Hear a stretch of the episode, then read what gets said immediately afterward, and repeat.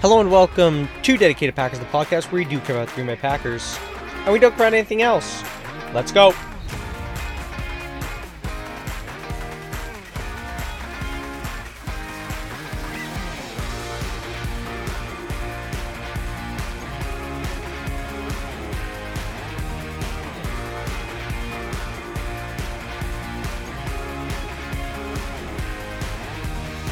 All right, hello and welcome back to Dedicated Packers. It is Wednesday, August 16th, and today we we have a very interesting episode. We're going to run through expectations for Green Bay's pass catchers, and that should be a lot of fun. First, however, there are two practices I want to get to, so we're going to run through those. I, I want to say quickly, but knowing how how much I enjoy talking about these practices, it might take a little bit longer than expected. So today might be a longer episode, but we're going to run through two practices, specifically the joint practice today against the Patriots. There will be another one tomorrow.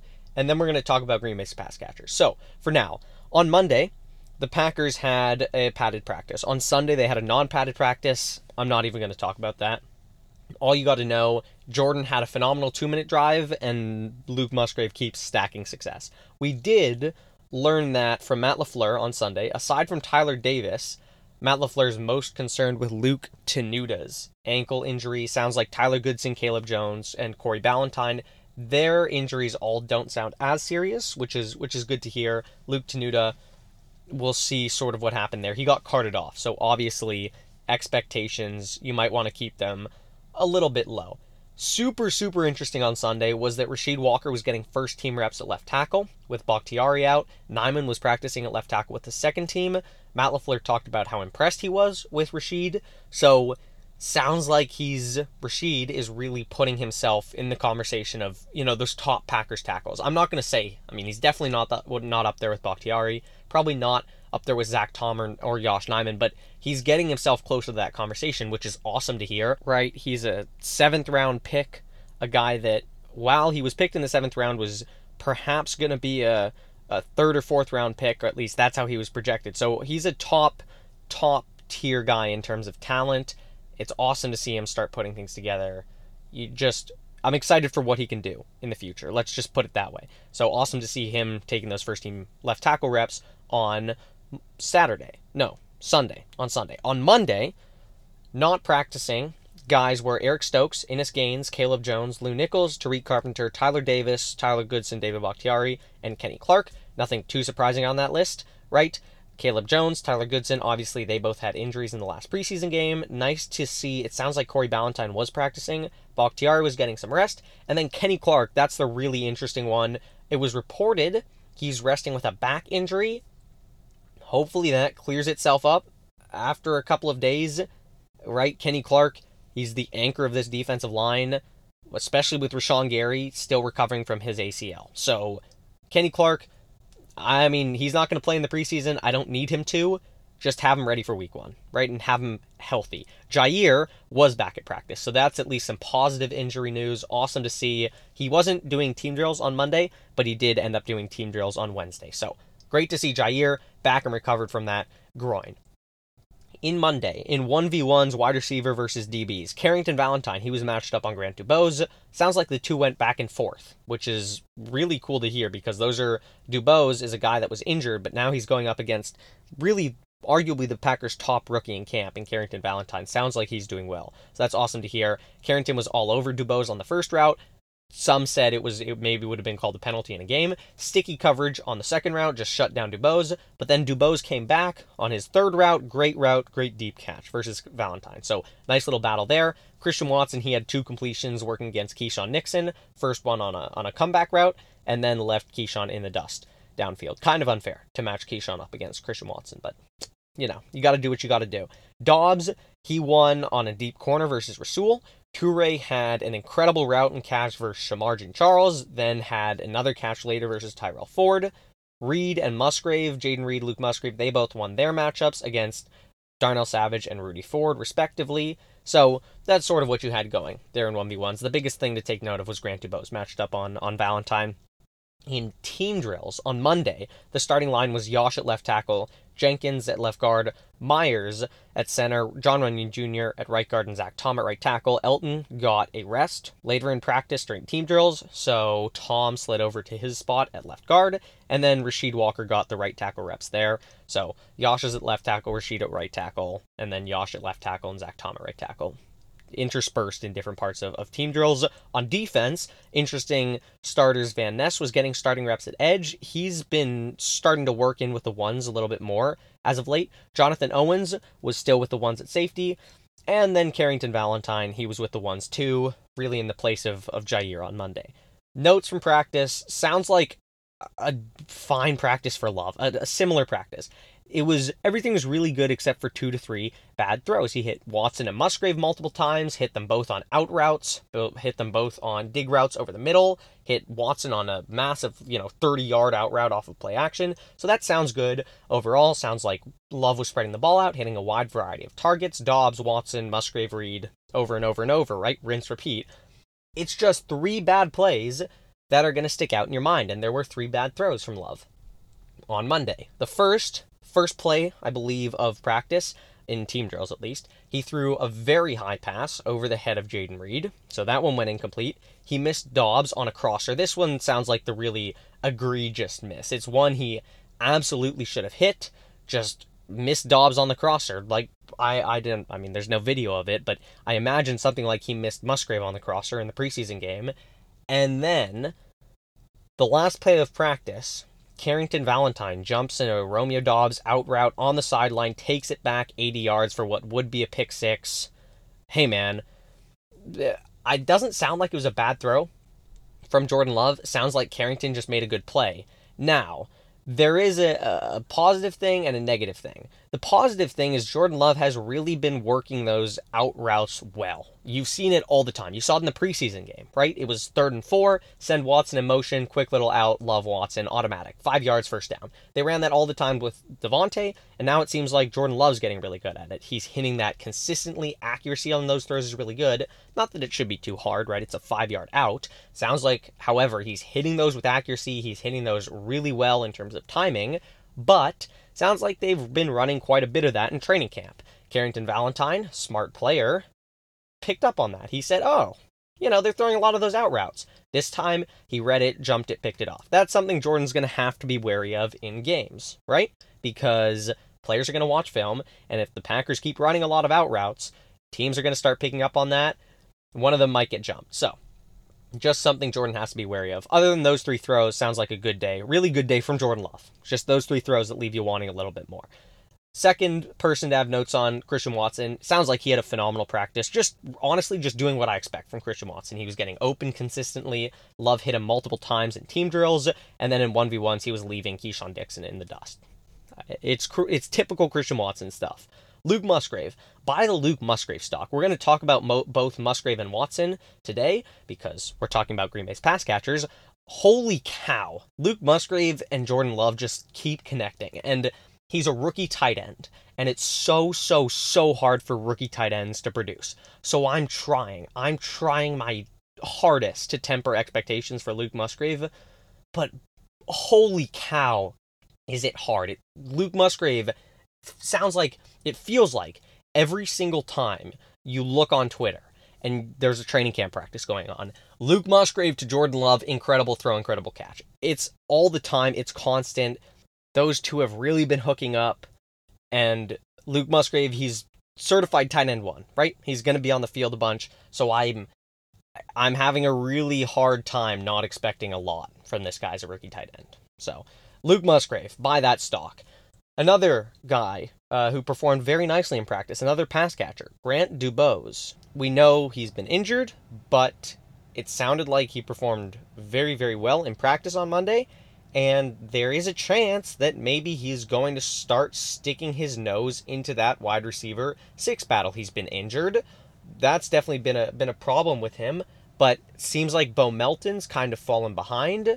Malik Heath has really stepped up, and it might be Malik Heath and Grant Dubose battling it out for wide receiver six. If Grant Dubose and Malik Heath both keep performing really, really well, maybe they keep seven wide receivers. So definitely still a good chance for Grant Dubose to make that roster awesome hearing him perform well. Carrington Valentine, we have to talk about him, right? He just continues to flash. Talked about him a bunch in the Sunday episode where we recap the preseason because he showed out in the preseason. He was doing well in 1v1s, getting reps with the ones in team drills, and then he houses a pick six. I don't know what else there is to say at this point. He, this is as exciting a rookie as we've had to cover in God knows how long with Green Bay. Carrington is making plays every single day. Romeo Dobbs last year, people were excited. Dobbs was making a bunch of plays, but with Carrington, it's so constant, and especially the fact that it's coming from the seventh round rookie that no one expected a lot from is super, super, super impressive. So, Carrington Valentine, shout out.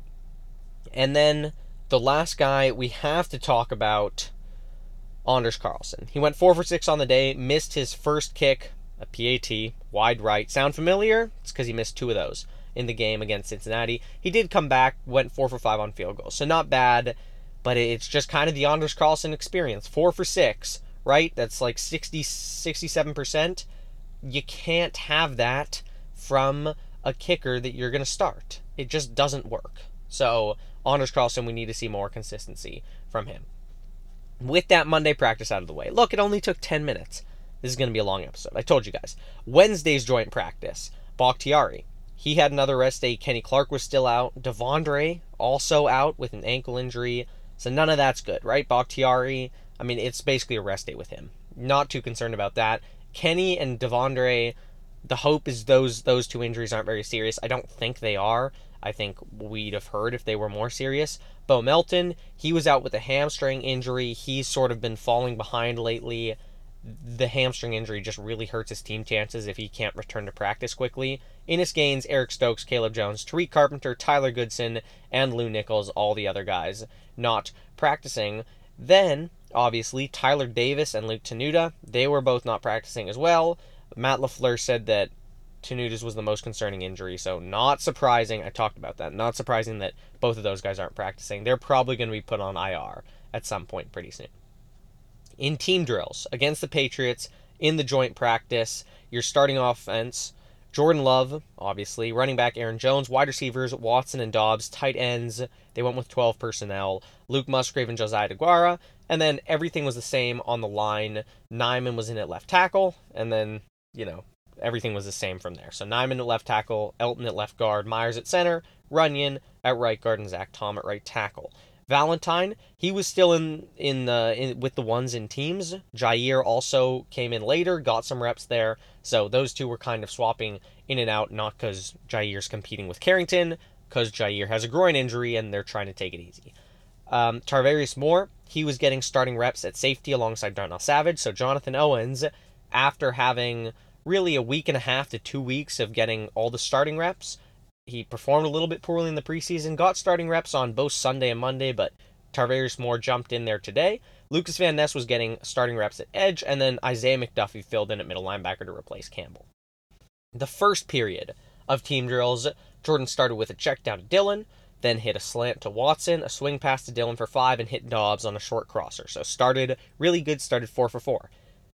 Then love threw what Andy Herman described as a cover two hole shot. So if you guys think back to the Philadelphia game, for those of you who don't remember, uh, what a lot of people said was Jordan's best throw in that game was an incompletion. It was Aaron Jones down the right sideline, cover two, so you have a cornerback playing in a little cloud flat, um, sort of closer to the line of scrimmage on the left sideline, and then a safety playing in that deep half.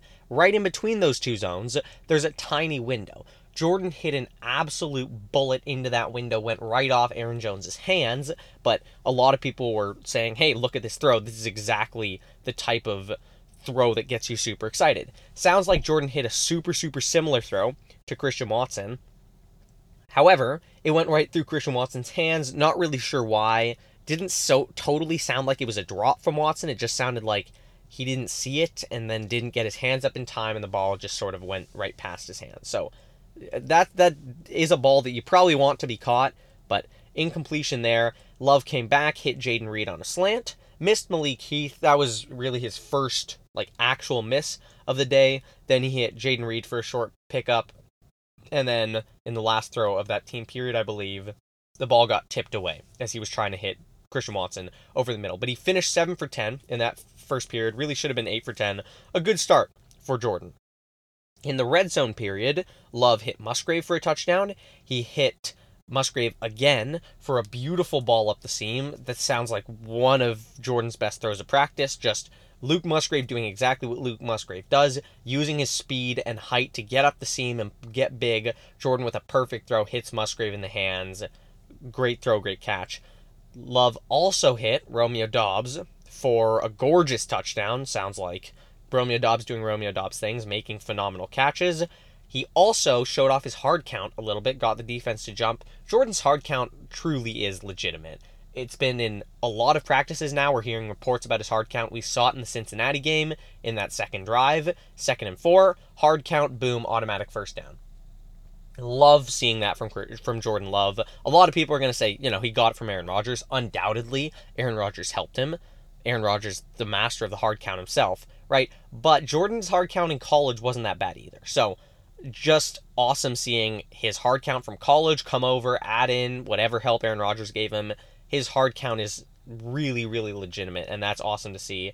The Packers, other plays in that red zone period, they got a little creative, sent uh, Musgrave across, gave him a little pop pass that ended up picking up seven, and then a phenomenal play from Jayden Reed went up and over Jack Jones, I want to say. Someone, one of the Patriots' defensive backs, a phenomenal leaping grab. Unfortunately, he was pretty clearly out of bounds, but Jayden Reed, he is a jump ball. He is significantly more of a jump ball receiver than you would expect for someone who's short as Jayden Reed is by NFL standards. Jayden Reed's something like 5'10, b- below 200 pounds. So he plays a lot bigger than he is. But that was the takeaway from the red zone period. In the second move the ball period, it seemed like the offense was getting stalled out a little bit. Love just missed Romeo Dobbs, almost a perfect ball into a tight window down the sideline, place where only Dobbs can get it, but ever so slightly over overthrown. Andy Herman said, you know, if that ball hung up in the air for an extra quarter of a second, Dobbs would have been under it and it would have been a phenomenal catch. But it was one of those days. Andy Herman, I think, put it great, and this was what you know the gist from Twitter today. It was one of those days for Jordan where even the incompletions looked good, and that's that's what you saw, I guess, on that incompletion was the ball was about as close to perfect as you can get without it being complete. And then I, I said, you know, the offense maybe they seemed like they were stalling a bit. Love missed Dobbs, had a had a miss to Reed in there, I think.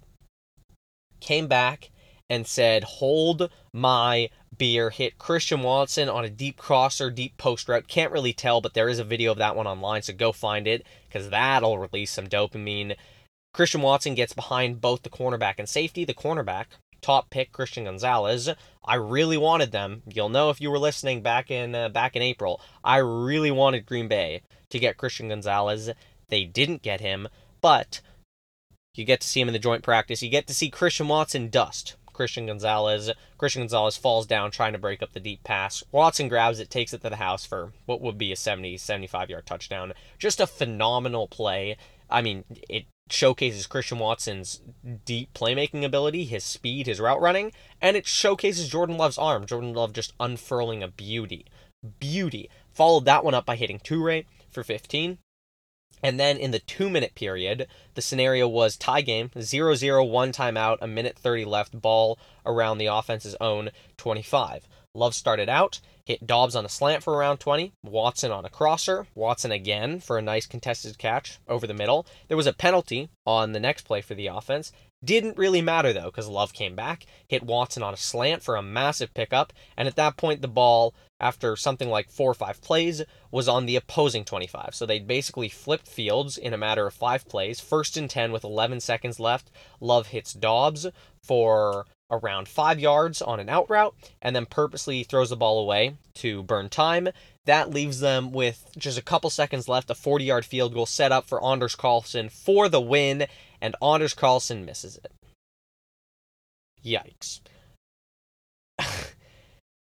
He was so good on the day. He was good from 33, good from 40, good from 42, good from 48, and good from 50. but when the first team offense set him up for that game winning field goal, he couldn't hit it. And that is the Anders Carlson experience. And that's why I don't think they will, because they like to give their rookies some runway. That is why I think Brian Gutekunst.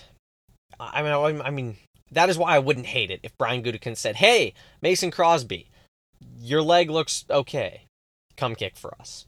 That's sort of that's sort of where I'm at with that. It's probably not a massive deal because they're not Super Bowl contenders. Let's be honest. But if it gets to the point where Anders Carlson is costing them games and the team isn't a train wreck, which I don't expect it to be, then Goody might have to look in the mirror and say maybe we need to bring in an extra kicker at least just for this season. The Packers defense didn't really get to talk about them. The it sounded like the defense was generally solid. A great job by the edge rushers Enagbare with a couple of flash flash play, plays. Him and Karl Brooks both had some very nice run stops. Uh, Enagbare also had a, a would be sack in the two minute drill. And then on the next play, right after that would be sack from Enagbare, Devonte Wyatt and Karl Brooks blew through the Patriots' offensive line. So sounds like good day from all of those guys. Preston Smith and Justin Hollins early on. They had some very nice rushes. In the secondary, Carrington and Jaire both had nice PBUs in the in during the red zone period. They tried to test Carrington Valentine deep early on, but he said, "No, no, no, not today." Knocked that ball away. DeVante Parker, I think they were trying to test him with. He said, "Nope, I'm not giving that up." So good day from the defense. Great day from the offense. Jordan Love absolutely dealing. So so nice to see that ball to Watson. That ball to Watson, and then the one from a week ago or two weeks ago when he hit Watson up the right sideline. Those two videos are ones that I have bookmarked. And you better believe you're to see me quote tweeting, you know, when it's week week 1 and Jordan Love does the same thing to Christian Watson, you're going to see me quote tweeting that play with a video of the uh, of the training camp bombs to Christian Watson.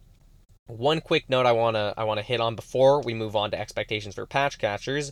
Jayden Reed, he was banged up earlier in practice, not in the two minute drive, but earlier in practice, and then he didn't play in the two minute drive. So it seemed like he was okay. He was holding his helmet on the sideline, but just hope he'll be okay tomorrow, right? Because Jayden Reed's had a really, really promising camp.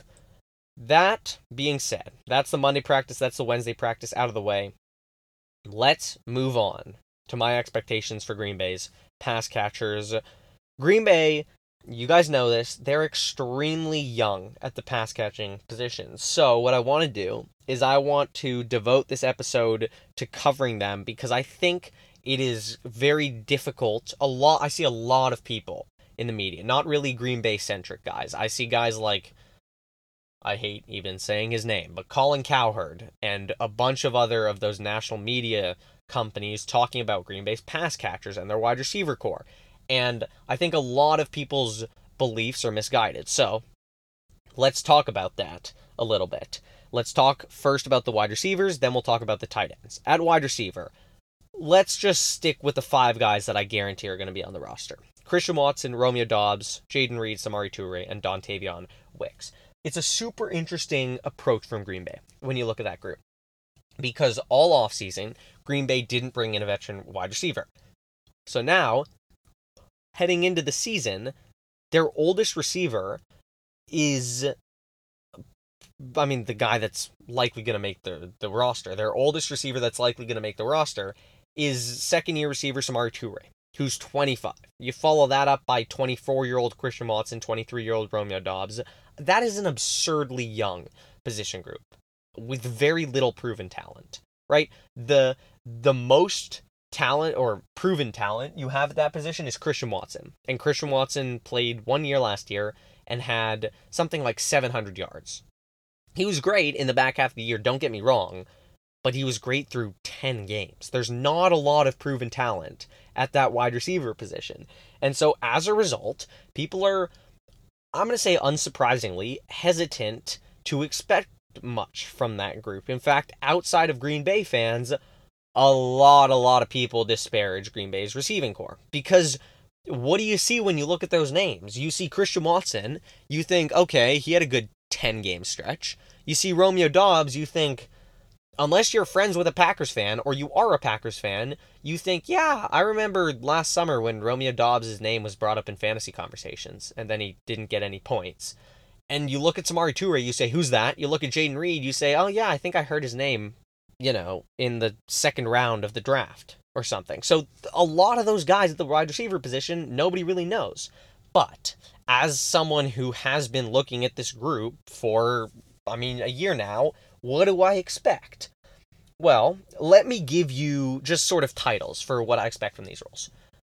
A numero uno, your X receiver, the guy that you're going to move everywhere, the guy that's going to get a huge amount of targets, it's Christian Watson. That's your wide receiver one. No question, unquestionable.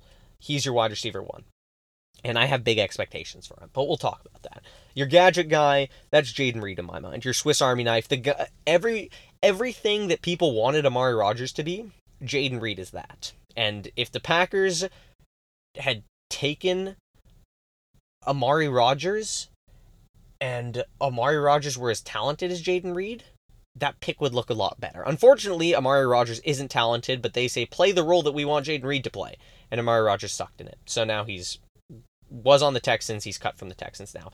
Your secondary read guy. That's what I've labeled Romeo Dobbs. Your get open and make a play guy. That's what I've labeled Samori Toure. And then your be on the field guy is what I've labeled Dontayvion Wicks and whoever your wide receiver six, maybe wide receiver seven are. So what is what do all these titles mean? Let's start at the back.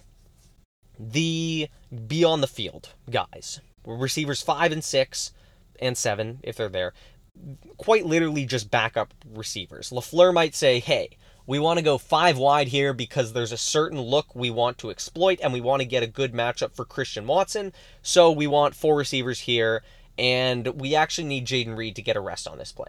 Dontayvion Wicks, you're in. And Wicks, he's going to be the last read on that play, maybe even behind Aaron Jones when they're in five wide. But the Packers are going to need that extra receiver to occupy a cornerback to get the matchup that they want and maybe to clear out a safety. So Wicks is going to be in on that play.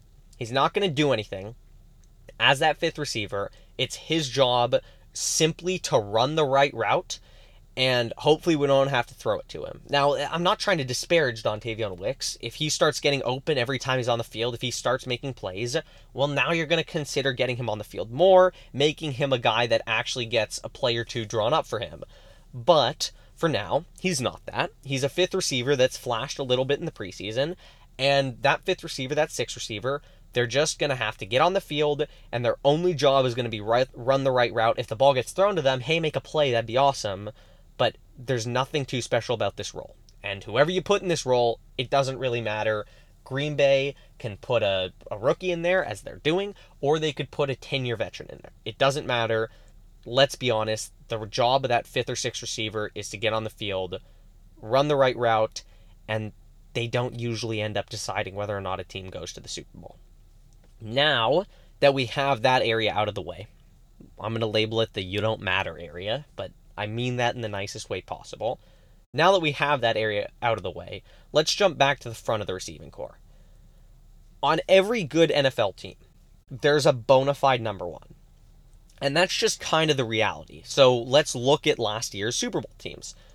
The one exception, I guess you could say, is Kansas City, but they have, in my mind, the best quarterback ever.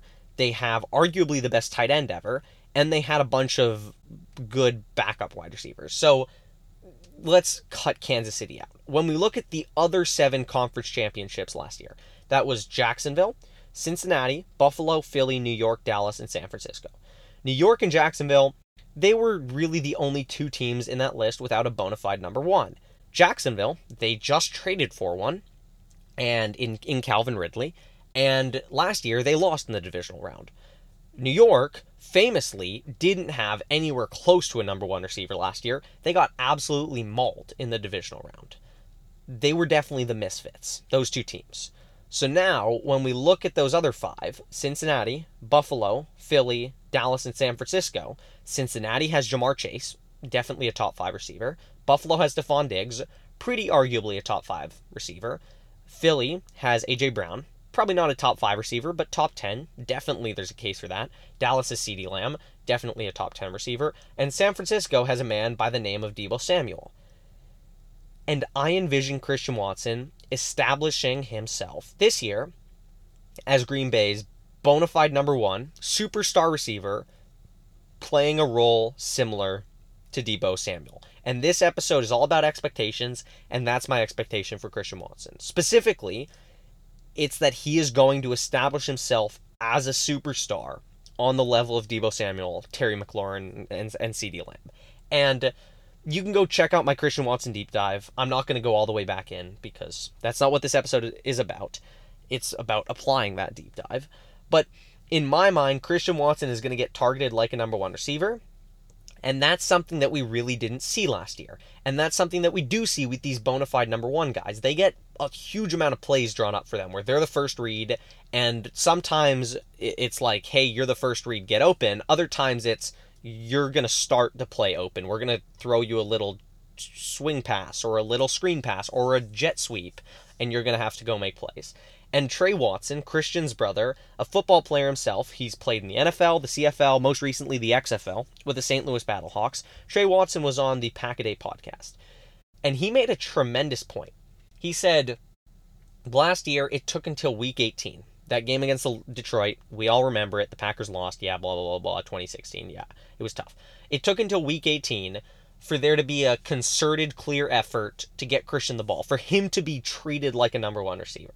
And I don't think it was it was just the Detroit game. I also think if you look back at the beginning of the Miami game, he only played for the first half there because he got injured. Uh, you know, at the end of the first half. But in that my Detroit game, he had seven touches. In that Miami game, he had six just in the first half. But in general, I think Trey Watson's point stands, which is that you only got to see Christian Watson get those large number of designated touches towards the end of the year, get that wide receiver one treatment towards the end of the year. And I think that to start this year, you're going to see him get 100% of that treatment. So, what does that mean? What does that look like? You're going to see him get plays where he's put in motion and he's put in motion to get him a matchup that you want. He's put in motion to get him into the slot. And super awesome thing about Christian Watson, he can play in the slot. He can play outside. He can play anywhere. You're to see, you know, action, motion to get him into a matchup in the slot. Oh, look at that. Christian Watson's matched up against a linebacker. Jordan Love is going to see that and he's going to say, yes, please. He's going to say, Christian Watson, go run this route. I'm throwing it to you. Christian Watson's going to beat the linebacker because every starting NFL receiver is going to beat a linebacker, let alone a guy who's one of the fastest receivers in the NFL. He's going to beat that linebacker and he's going to get the ball. But beyond that, you're going to see plays where the Packers throw it to him on drags behind the line of scrimmage. We saw that a bunch last year. Play action, Jordan Love, play action, Christian Watson in motion and he gets it on a little drag route, takes it up the field 15 yards. You're going to see them handing it off to him on jet sweeps. And that's exactly the type of treatment you saw Davante get in Green Bay. Now, with Davante, it wasn't so much jet sweeps. It was more, oh, we're gonna run a little run solution to Davante because the back the the box is stacked. Let's let's swing it outside to Davante, Let him go on a run solution. He's gonna pick up ten. But Christian is gonna have every single game. He's gonna have you know five to ten plays schemed up for him where the Packers really want to get him the ball. And on five of those, he's definitely gonna get the ball because it's gonna be a short pass. It's gonna say, Christian, you have the ball now. Go make a play, and he's gonna make a play. And every single time Christian Watson gets the ball, the difficulty of ending that play for the defense ramps up. Just ramps up a notch. And so, yeah, Christian Watson. There's going to be plenty of plays where it's third and 10 and everyone knows he's the number one. There's one minute left, and so they double him. And Green Bay has to just line up Christian Watson and hope he wins. And sometimes he'll be in single coverage and he will win. He'll run the corner and he'll win and he'll get the ball. And that's great. That's what you expect from a number one. Sometimes he'll be doubled, and even still he'll win. Sometimes he'll be doubled and he won't win. But that's not where I see Christian Watson having the biggest impact. The biggest impact is going to be in the fact that Matt LaFleur is going to find ways to get Christian Watson the football, and there is going to be a super clear, concerted effort to put the ball into your best player's hands. And that means putting the ball into Christian Watson's hands. So that's what I expect in terms of how Christian Watson's going to be used. And in terms of his production, I'm expecting somewhere around 900, 800 to 1,000 yards. I'm expecting plenty of catches, and I'm expecting a guy that by the end of the season, opposing defenses have to look at every game and say, how do we stop Christian Watson? moving on. Romeo Doubs. I labeled him your second read guy. That might sound a little bit offensive. I promise you it was not meant to be offensive. Romeo Doubs is the Packers' clear number two. And like every good team in the NFL has a bona fide number one, almost every good team also has a very good number two. Kansas City. They had a bunch of number twos last year, right? MVS, Juju Smith Schuster, both really good number twos. Cincinnati, they have Tee Higgins, a, probably a top 15 receiver in the NFL, and he's their then Tee Higgins is their second best receiver. San Francisco, they have Brandon Aiyuk, and then Philly has Devonta Smith.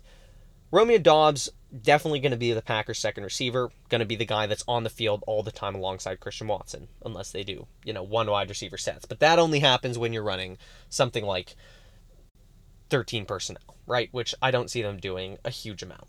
So what do I expect from Romeo Doubs? I don't expect him to be on that Devonta Smith, Brandon Aiyuk level. It's his second year. I I think he's capable of getting to that level, but I don't think he'll be there yet. He's not going to be that Tee Higgins guy.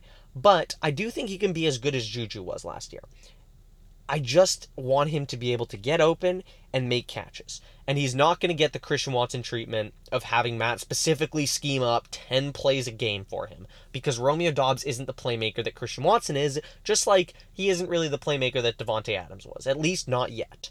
But he's going to be on the field a lot. And I expect him and Jordan to connect a lot. I expect you to see a lot of that second and five play action love, top of the drop, fires a 10 yard dig route to Doubs in the middle of the field, good catch, easy yardage. I expect to see that a huge amount because Romeo Doubs, probably the smoothest Packers receiver, probably the most polished Packers receiver, the guy who, when he runs routes, you think, yeah, he knows what he's doing. He has a really, really beautiful attention to detail. The guys whose hands look the most fluid. So Romeo Doubs is the guy that I expect to be getting a lot of targets off of play action, off of these design plays, and I think he's going to have a decent amount of production because of it. I'm thinking seven to 800 yards, and I'm saying he is that guy that at the end of the season, people are going to start considering him as you know, maybe a later round fantasy guy. The places where just past where Brandon Aiyuk is going in fantasy drafts right now, maybe that's where you start drafting Romeo Doubs because you notice, hey, Romeo and Jordan have a connection, and the Packers like getting the ball to Romeo Doubs, especially. Then this is super important. This is where I talk about expectations for the receiving corps as a whole, especially because let's say the Packers are running 12 personnel. So you have two wide receivers on the field. That means Christian Watson and Romeo Doubs probably going to be on the field together. Christian Watson, guess what? He's going to run a little, let's say he just runs a nine route. He's going to take a cornerback and a safety with him. That means Doubs, a lot of the time, is going to have a nice little one on one matchup. And Jordan, play action, he's going to find that one on one matchup with Romeo Doubs, and Romeo Doubs is going to get the ball. Because Romeo Doubs and Christian Watson can play off each other. Their skill sets play off each other very, very nicely. And I think that with Christian Watson sometimes occupying extra defenders, Doubs is going to get plenty of targets. And that's what I'm excited for for Doubs. He's showed out in training camp. I'm just excited to see him produce in the regular season. And hopefully he doesn't get injured. Samori Toure. I'm I'm I labeled Samori Toure your get open and catch guy. What I mean is that Samori Toure is sort of right between Romeo Doubs and Dontayvion Wicks for me. He's not, he's definitely not at the Dontayvion Wicks level or wide receiver six Malik Heath level of when you're on the field, just run the right route, and if the ball comes to you, make a catch. He is, however, also not on the Romeo Doubs level of when we're running 12 personnel, we want you on the field, which is where Romeo Doubs is. Samori Toure is on the level of when we run 11 personnel, we're going to have you on the field a bunch as the third receiver. And when we run a play, we would like you to get open. And I expect you to see a lot of Toure making one to two plays per game. It's third down. It's third and seven. Love looking. No one there. They've boxed up Romeo Doubs. They've boxed they've boxed up Christian Watson. He rolls out and he finds Toure coming back to the ball for a 10-yard completion and conversion. If Samori Toure as your third or fourth receiver is just a guy that works his way to get open occasionally, comes back to the ball, makes plays when it matters. That's what I want, and that's what I'm expecting from Samori Toure. Jayden Reed.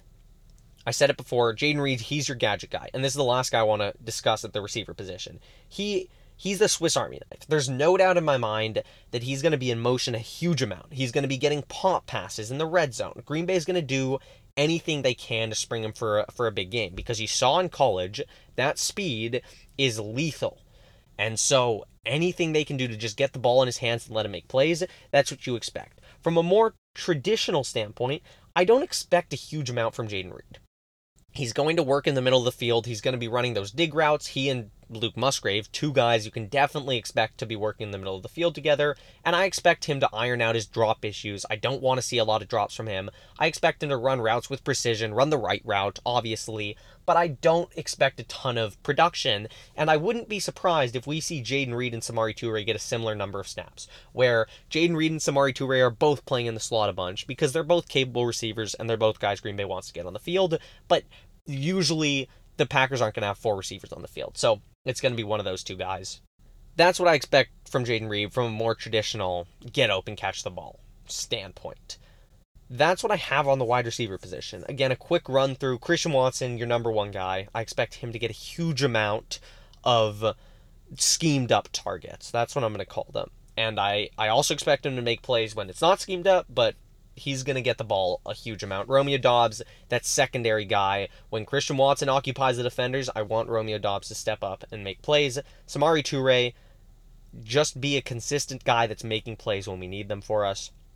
And then Jayden Reed, get the ball to him, let him make plays. He's your gadget guy. He's the guy you're going to be sending in motion. That should be a lot of fun there. So that all sounds probably pretty good. And I honestly don't think those expectations are too far fetched. I'm not making any bold claims like Christian Watson's going to, you know, replace Justin Jefferson as the number one receiver in the NFL. I think that if everything goes according to plan, not even according to plan, if everything plays out generally well, the Packers are going to have a good receiving corps.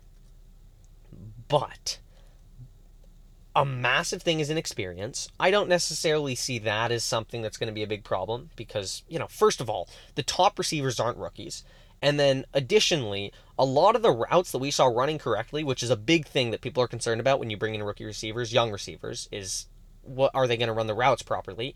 Well, a lot of the guys who were running the routes wrong last year were the veterans. Sammy Watkins, I'm looking at you. It wasn't Christian Watson or Romeo Doubs. It was someone like Sammy Watkins. So I don't necessarily think that inexperience is an issue for this receiving corps, but I do have two other concerns. The biggest one is injury. And injuries are never great. But when the state of explosivity in your receiving corps relies so heavily on one guy, i.e., Christian Watson, then injuries are a massive threat. I wanted. I don't like saying this because it makes it sound like I'm dismissing him, but if someone like Romeo Doubs goes down, that would I mean, it would be the worst injury Green Bay could suffer at the wide receiver position outside of Christian Watson, I would guess. But it, it's not season ending.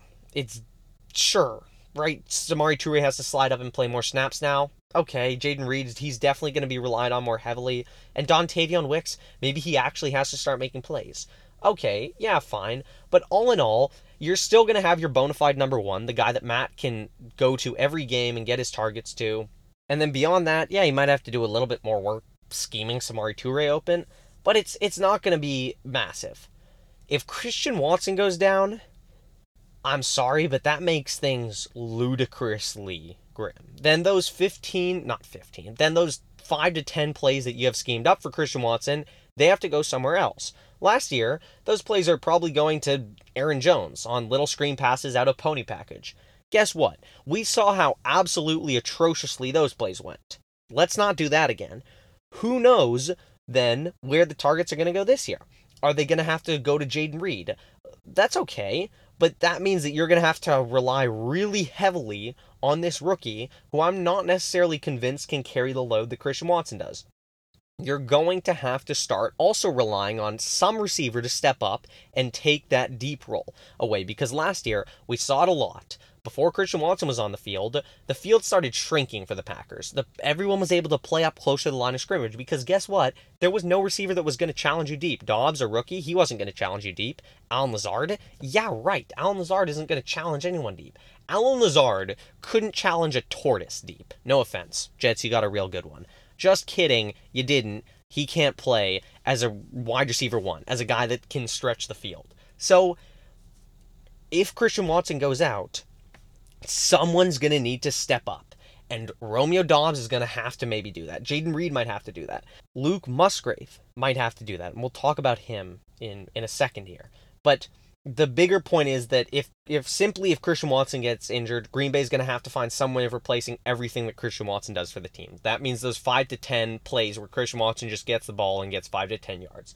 That means the plays where Christian Watson occupies a cornerback and a safety because everyone's terrified of him burning them deep. That means the plays where Christian Watson actually burns someone deep because the Packers you know, found him a favorable matchup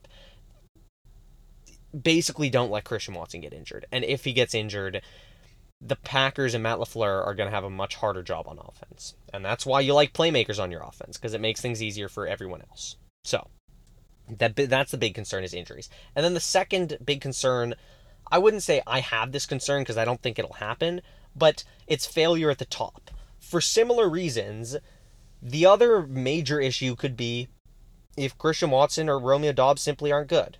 And I think that's exactly why people don't like Green Bay's receiving corps. Except I don't think when someone like Colin Cowherd justifies why they don't like Green Bay's receiving corps, I don't think Colin Cowherd thinks, you know, there's a chance Christian Watson and Romeo Doubs aren't all we're cracking them up to be. No, I think Colin Cowherd thinks, yeah, Christian Watson, he's bad, he can't catch, and Romeo Doubs, I don't know who that is, he must be bad.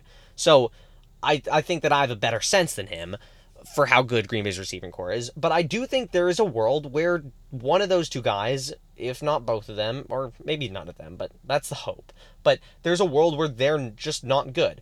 Christian Watson, I would say there's a smaller chance of that. Because of Christian Watson's athleticism, beyond injuries, it's hard for me to ma- imagine a world where he's bad. I I don't want to say this at all because it sounds like I'm discrediting him and I'm really not but a huge amount of the success that he's had thus far is a product of his God-given athleticism.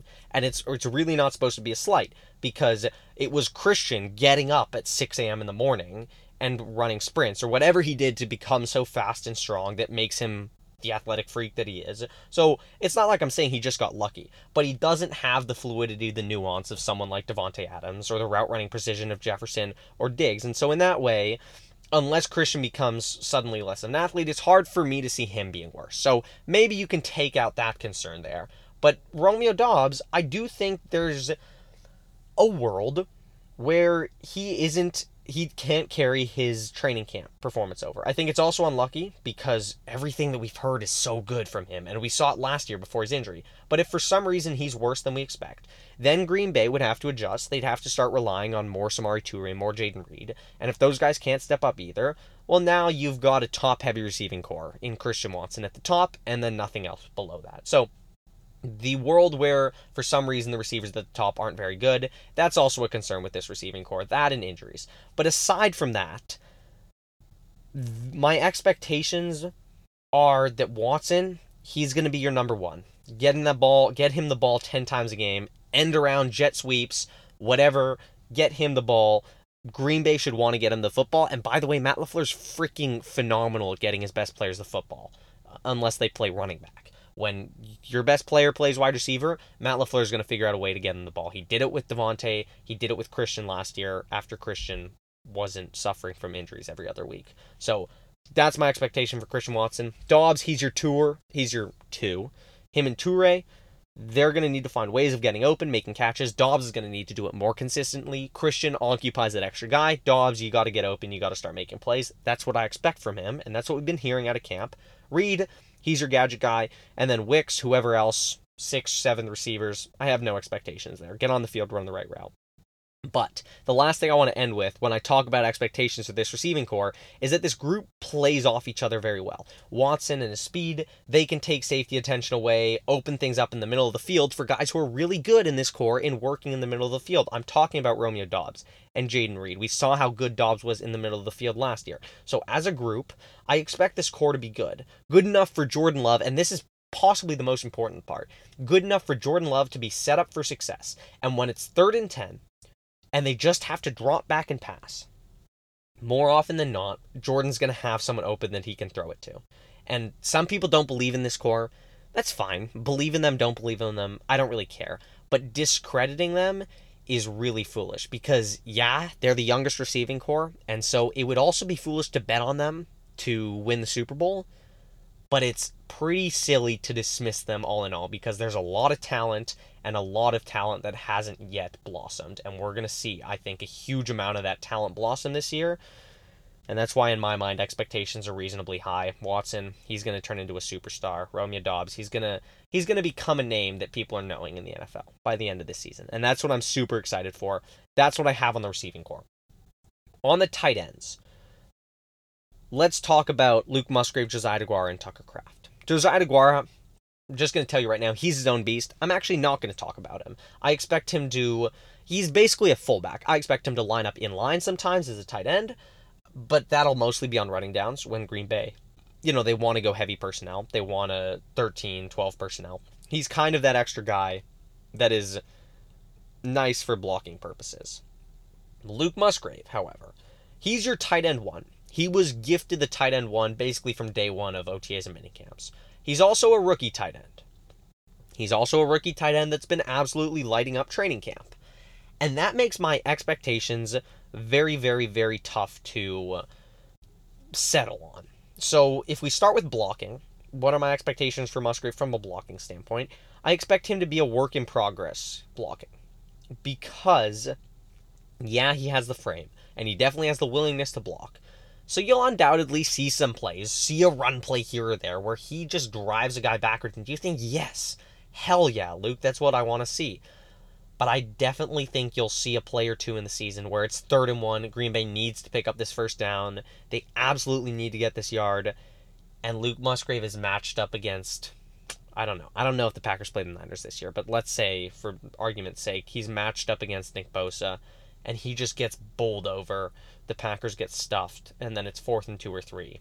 And, you know, you're set back. So I think that Musgrave is going to be a work in progress, and really the hope simply is that he comes in, and as the year progresses, he gradually gets better. His blocking gradually gets better, and by going into ne- into next year, you can look at Luke Musgrave and think, yeah, there's a world where we can project him to be a good blocker for the Packers.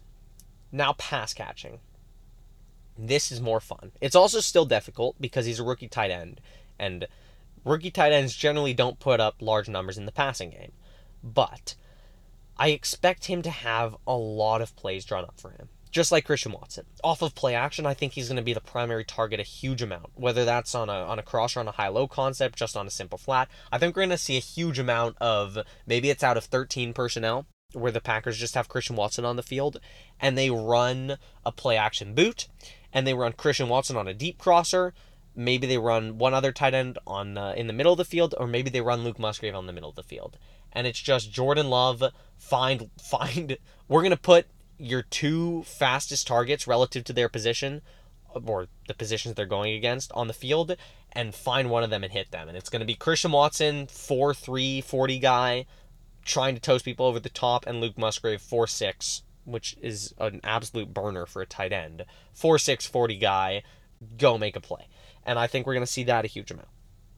I'm also expecting Luke Musgrave to pick up decent chunks of yardage on those design plays, especially something like a tight end screen, where it's just quick, get the ball to Luke Musgrave, and then 10, 15 yards just like that. I expect Luke Musgrave to pick up those little chunks of yardage just like I expect Christian Watson to do that. Now, the difference is, of course, that I expect Christian Watson to eventually take some of those plays 80 yards to the house I'm not necessarily sure that's going to happen with Luke Musgrave, though. We did see Josiah DeGuara break out a tight end screen for something like a 75 yard touchdown back in week 18 of 2021. So maybe we see the same thing from Luke Musgrave, but it's not impossible. I don't expect it necessarily. More generally, however, in terms of just getting open beyond manufactured targets for Luke Musgrave, I'm expecting him to flash, much like Watson did last year, actually. I would really compare Christian Watson and Luke Musgrave in terms of the results you expect in their rookie season.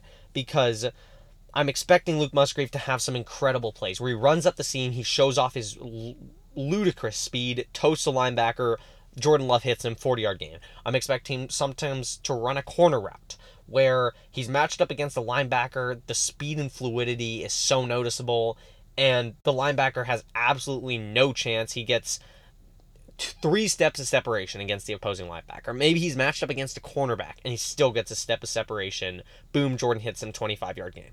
But I'm also expecting there to be little bumps in the road. There's maybe a game, let's say it's week four, and he's being shut down because the Packers are playing best linebacker that jumps to mind Fred Warner. The Packers are playing Fred Warner. Again, I don't think they're playing the Niners, but let's say they are. Fred Warner's absolutely shutting down Luke Musgrave. That's definitely a possibility. Progression isn't linear, and I think Musgrave is going to epitomize that this year in the passing game. I think we're going to see some ups, we're going to see some downs, but fortunately, with his athleticism, he's going to have a massive advantage. And the fact that Green Bay can manufacture targets for a tight end can say, yeah, just run in the flat, get the ball, and turn up field and get 10 yards. That's super, super awesome. And that's why I'm so excited about Luke, what Luke Musgrave can potentially do. Again, expectations are a little bit lower. From a blocking standpoint, get in there, block well for me and just try your best, honestly, and get better at blocking as the year goes on. From a pass catching standpoint, make plays with the ball in your hand when you get those manufactured targets, and have games where you're flashing, where you're getting open, where you're showing off that speed. Then we move on to Tucker Kraft. Now, Tucker Kraft, he might have to play more than we expected this year but he's looked very much like a rookie tight end. We've seen flashes, like in Family Night. He played well in Family Night, had some really nice success with the twos. Definitely one of his best practices from a passing game standpoint. But in general, he's looked like a tight end that has had to come in and learn a huge amount of both blocking and route running plays, which is exactly what he's had to do. So, with Tucker Kraft, my expectations are extremely tempered now because of the Tyler Davis injury, and this absolutely sucks he's probably going to get on the field a little bit more. But if they choose to deploy him, I think that it's going to specifically be in 12 and 13 personnel. It's going to be in places where Tucker Kraft isn't the primary target, where it's Luke Musgrave is the primary target, or it's Christian Watson, or they're running the ball and Tucker Kraft just has to block. And like Luke Musgrave, I have similar expectations from a blocking standpoint with Tucker Kraft. I'm saying get in there. You don't have to be good from day one. I don't expect you to be good from day one, but get in there and learn. And as the year goes on, I want to see you improving when it comes to blocking. From a pass catching standpoint, I think we're going to see Tucker Kraft at one to two targets a game. Those are going to come on little routes into the flat, maybe a screen or two, but his primary role is going to be to block. And the better Tucker Kraft gets at blocking, the more excited I'm going to be about having him on the roster because that is a super, super, super valuable thing for a tight end to be good at. And that's something Tucker Kraft's going to need to get better at. And then the last thing I want to talk about is some tight end that's not even on the roster. Green Bay suffered a devastating injury to Tyler Davis. And now I think they're going to need to bring in an extra tight end. And whoever this extra tight end is, they'd better be able to block OJ Howard. OJ Howard. Bring in OJ Howard. The Packers have both Tucker Kraft and Luke Musgrave. Those are both guys that can't block, and they're both rookies.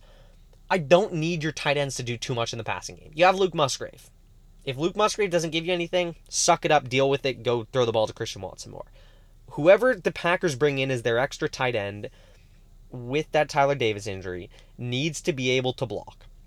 I fully believe they're going to bring in an extra guy, but I expect him to be on the field a bunch as an extra I'm not going to say a six offensive lineman because that's a that's a role reserved for someone like Marcedes Lewis or George Kittle. But they're going to be on the field in 13 personnel when the Packers are in their goal line setup maybe. And they need to be able to power uh, a linebacker backwards. And if the Packers bring in a guy that can block, that is that's going to be paramount and that's what I expect from from whoever the last guy they bring in because if they don't bring in a guy who can block the Packers are going to fully put themselves at the mercy of Musgraves and Kraft's blocking progression and I think that's a risky progression train to to put a lot of your eggs into the basket of but We'll see what they do there. That's my expectation for the tight end position. My concerns number one concern is blocking. The Packers had the best blocking tight end in football last year, almost an offensive tackle when it came to blocking in Marcedes Lewis. He's now gone. He's with the Chicago Bears. Hate that. Hate that. Really wish he weren't with the Bears because they actually signed a good player. Good for Chicago. You signed one good player. Congratulations. Didn't overpay for him either. Actually, they might have. I'll have to go check the contract. Regardless, they're without Marcedes Lewis, and now they have two rookies in Luke Musgrave and Tucker Kraft. They're going to need to find guys who can block. Actually, they're not going to find guys who can block. We know that Musgrave is going to be starting, so we're just going to need those guys to be good at blocking. And the worst thing that could happen is that Luke Musgrave and Tucker Kraft are atrocious blockers and you have to start subbing them off the field. I don't think that'll happen. I don't think they'll be that egregious, but I definitely think they'll be running plays where you think, wow, that could have gone somewhere if our tight ends could actually block. So it's going to be a work in progress, but that's definitely a big concern there. Hopefully, our running game doesn't suffer too much from a lack of blocking from the tight end position. And then the second concern is depth beyond Luke Musgrave. The tight end position kind of sucks beyond Luke Musgrave. And I'm not even convinced Luke Musgrave is a good player. I don't think you can be. He's at a great camp, which is awesome. It's better than him having a bad camp, but you can't convince yourself yet that Luke Musgrave is is a good NFL player. So there's not much depth at this tight end spot. And if Luke Musgrave gets injured, well, now you've lost a huge amount of your speed at your tight end position. Tucker Kraft's going to end up taking a lot of your tight end one snaps. Josiah DeGuara is probably going to have to play more tight end than fullback. That could get a little bit concerning. So depth beyond Luke Musgrave, that's my second big concern with the tight end spot. All in all, however, I expect this to be a position where there's a lot of development. I expect Luke Musgrave to flash at times. Other than that, I don't expect to see too many flashes. I expect them to rely on Josiah DeGuara's blocking, and I think that as a blocking expectation for the group, you should expect to see some struggles. There'll be an up here or there, running play where everyone mauls a guy and you think, awesome, we should see more of that. But then you don't see more of that, and you see a couple more plays where everyone sucks and the running play gets blown up. From a pass catching standpoint, expect to see flashes. That's what I have on the tight end group. That's what I have on the receiver group. I think the best way that you can summarize what these groups are is a huge amount of young talent and it's just waiting to blossom. And if it all blossoms, if Christian Watson turns into the superstar I think he can be, Romeo Doubs turns into that top tier number two I think he can be, Jayden Reed turns into a top tier gadget guy, Luke Musgrave turns into the second coming of Travis Kelce, of course. That'll be awesome. The Packers are going to be look phenomenal heading into next year, assuming Jordan Love doesn't suck. If none of it blossoms, things look really bad oftentimes, as with pretty much anything, the answer usually lies somewhere in the middle. I think we're going to see plenty of talent blossom, and I'm expecting a lot out of the top guys Christian Watson, Luke Musgrave, Romeo Doubs. So, super excited to watch all that play out. This is a developmental season, and I think that's a lot of fun, but don't count them out in the playoff race. That's what I'm looking for. That's what I have for you today. I'll be back on Sunday wrapping up the Packers Saturday game against the New England Patriots, also talking about Thursday joint practice. So super excited for that. But that is what I have for you. Thank you very much, as always, for listening to Dedicated Packers until Sunday, until we talk about more Packers. Go, Pack, go.